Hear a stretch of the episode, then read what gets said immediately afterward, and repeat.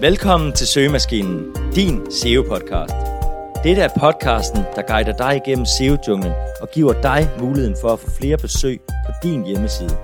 Du får herved den nødvendige viden om søgemaskineoptimering, så du kan rangere bedre på Google. Dine værter er Kasper Ottosen og Jakob Johansen. Hej Jakob. Hej Kasper.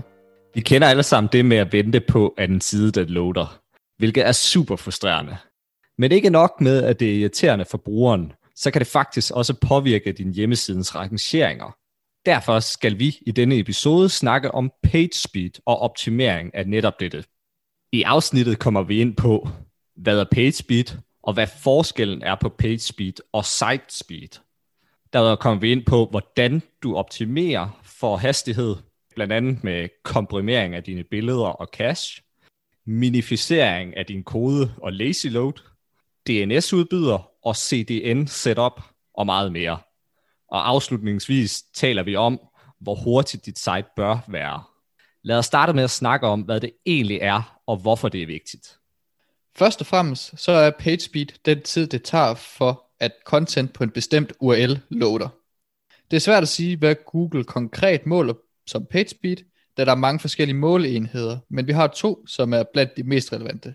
Den første, det er det, man kalder for page load time, og det er den tid, det tager for at vise hele det content, du har på den specifikke side.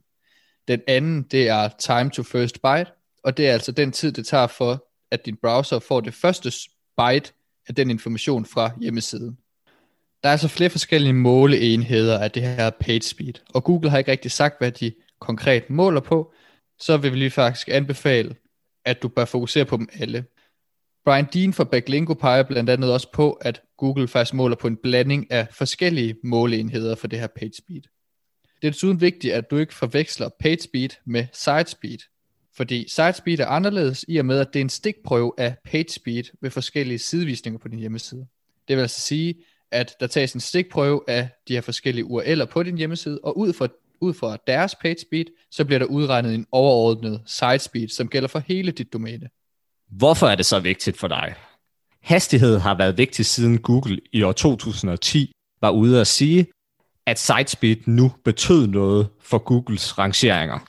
De siger faktisk sitespeed, og de definerer det løst oversat som, hvor hurtigt en hjemmeside reagerer på en webanmodning.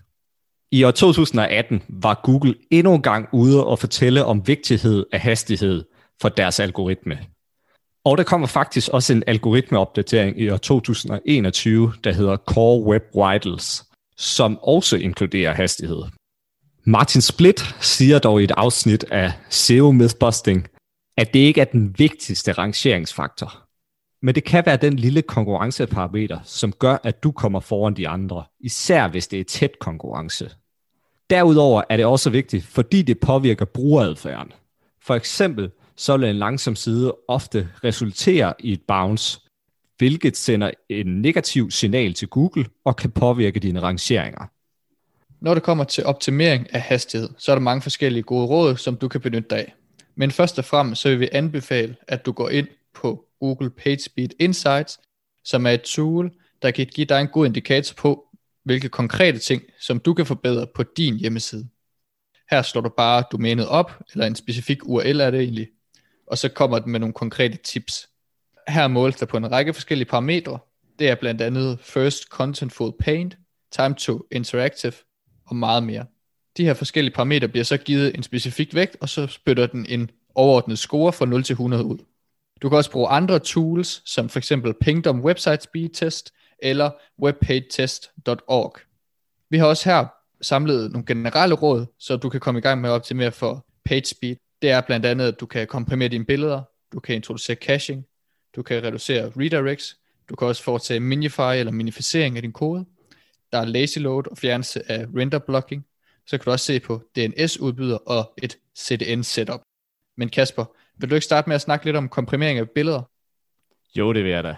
Før du komprimerer dine billeder, så er det vigtigt at lige sørge for, at du får uploadet de rigtige billederstørrelser. Det kan du gøre i programmer som for eksempel canva.com. Men derudover så er det sindssygt vigtigt, at du ikke uploader PNG-billeder, men at du uploader JPG-billeder, fordi de er meget mindre billedfiler. Komprimering af billeder er med til at forbedre dit page speed gevaldigt, da de ofte udgør 50-90% af størrelsen af din side, så det er klart en fordel at komprimere dem. Der er en masse forskellige plugins, du kan bruge, hvis du er WordPress-bruger, men hvis du ikke er, så findes der også andre værktøjer, som du kan bruge. Tit vil du kunne se, at dine billeder kan komprimeres et sted fra 10 til 90%. Jakob, vil du sige lidt om caching? Det kan du tro. En cache den fungerer først og fremmest som en form for mellemstation af det data, så det gør, at du kan hente dataen hurtigere. Det er altså en kopi, som tages af din hjemmeside, som en browser hurtigt kan finde frem til og få adgang til din hjemmeside. Det hjælper dog ikke første gang, en bruger besøger din hjemmeside, men for brugere, der allerede har besøgt din hjemmeside, så vil det nemlig hive den her kopi frem og benytte den i stedet for. Igen så kan caching implementeres med et simpelt WordPress plugin, hvis du bruger det. Så er turen kommet til redirects. Og det er, når du som bruger lander på en side, som omdirigeres til en anden side. Hver gang du bliver omdirigeret til en ny URL, så vil du skulle vente i længere tid på denne side, bliver requested hos din DNS-udbyder, og at der kommer en respons. Det vil altså gøre, at dine sider loader langsommere, og derfor bør du reducere redirects. Endnu et simpelt, men rigtig godt råd til PageSpeed optimering er, at du skal minify din kode, eller på dansk minificere den. Det lyder egentlig svært, men det er faktisk meget simpelt. Det handler om at reducere det såkaldte white space og kommaer i din kode, og det kan gøres for JavaScript, det kan gøres for CSS, og det kan gøres for HTML. Det vil sige, at når du for eksempel ser en HTML-kode, så er der tit mellemrum, og det kan whitespace. men når du minificerer, så fjerner du alt det her mellemrum, så du egentlig får en mere kompakt kode. Du kan forestille dig et Word-dokument, som er pænt opsat og opbygget med overskrifter, tekstlinjebrud og så videre. Men når du så minificerer, så fjerner du al den her formatering, så det bare står ud i en linje. Det er egentlig, hvad minificering det er. Når du minificerer, så mindsker du din filstørrelse, hvilket gør, at du øger hastigheden. Når du har med kode at gøre, og hvis du ikke selv er kyndig på området, så anbefaler vi at du rådfører dig med en udvikler, når du skal gøre det her. Udover minificering, så kan du faktisk også sammenlægge JavaScript og CSS, men det er igen meget teknisk, og vi anbefaler derfor, at du snakker med din udvikler. Dertil så er det heller ikke altid, at sammenlægning det vil hjælpe, da der er forskellige måder, hvorpå at en side den bliver loadet. Der er blandt andet forskel på HTTP 1,1 og HTTP 2, men det vil vi ikke komme ind på her. Så skal vi snakke lidt om lazy load. Lazy load gør blot sådan, at billeder og videoer først bliver loadet, når de er synlige på selve skærmen, og derved øger du din page speed. Der er dog nogle CMS, der har dette på default, hvorfor det ikke er nødvendigt med en plugin. Der er sågar også noget, der hedder preload, som gør, at disse elementer bliver prioriteret, når din side indlæses, hvilket også kan øge hastigheden. Det kan for eksempel bruges til at prioritere CSS over JavaScript. Der er nogle CMS, som har indbygget dette, men hvis du selv giver dig i kast med lazy load, så er det værd at nævne, at det godt kan påvirke Googles indeksering af din side, hvorfor vi igen vil anbefale dig at sætte dig sammen med en udvikler. Næste punkt på listen, det er fjernelse af de her render blocking elementer. Rendering det betyder egentlig, at sidens kode bliver forvandlet til en synlig side, som brugeren kan bruge. Derfor så er blokering af det her rendering et stort problem. En tommelfingerregel, det er, at du skal prioritere rendering, der sker above the fold først. Og det, above the fold, det vil egentlig sige, at det du ser, inden du scroller. For at fjerne de her render blocking elementer, så skal du først identificere, hvilke nogen, der er tale om. Det kan du gøre ved det her tool, vi nævnte tidligere med Google PageSpeed Insights, hvor du skal kigge efter punktet Eliminate Render Blocking JavaScript and CSS.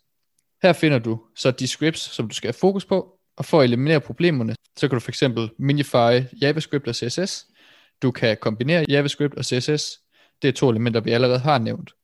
Den tredje ting, det er, at du kan force JavaScript til at loade senere end andre elementer.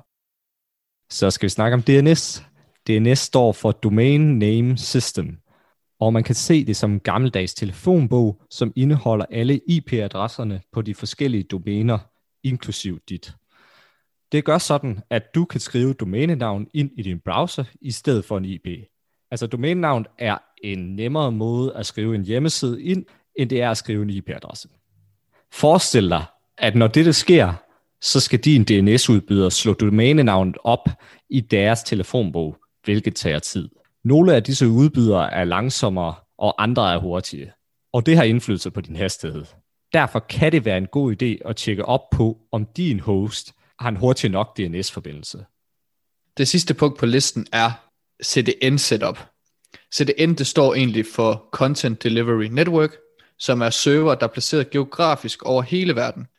De har alle en kopi af din hjemmeside, så dem, der er geografisk tæt på en af disse server, de hurtigt kan få adgang til din hjemmeside. Lad os tage et eksempel. Din server, den er i Sydney, men du sidder i Aarhus, så forbindelsen vil være langsom, fordi der er stor geografisk afstand. Men hvis serveren var i København, så ville det gå hurtigere, hvis du stadig sad i Aarhus. Og det er netop her, at CDN det kan være en stor fordel i og med, at det kan reducere den her tid fra, at du når din server, hvis du er geografisk langt væk fra den. Derfor kan det være en fordel at opsætte et CDN-system, men det skal dog gøres på en ordentlig måde. Så som vi har sagt før, så vil det være en fordel at hive fat i en udvikler. Hvor hurtigt skal din side så være? Det er der ikke rigtig nogen, der kan svare på. Men Google har lavet en undersøgelse, som viser, at 53% af brugerne giver op på en side, hvis den tager mere end 3 sekunder at loade. Selvom den her undersøgelse efterhånden er lidt gammel. Dog burde du selv at sætte dig ind i brugerens sted og tænke over, hvor lang tid du vil vente. Ofte er det ikke mere end et sekund, hvilket kan være et godt mål at komme under. Du kan også bruge dine konkurrenter til at se, hvordan de klarer sig ved at sætte dem ind i Google PageSpeed Insight, Pingdom Website Speed Test eller webpagetest.org. Husk dog, at det ikke er værd at gå på kompromis med dit content blot for at få et bedre page speed.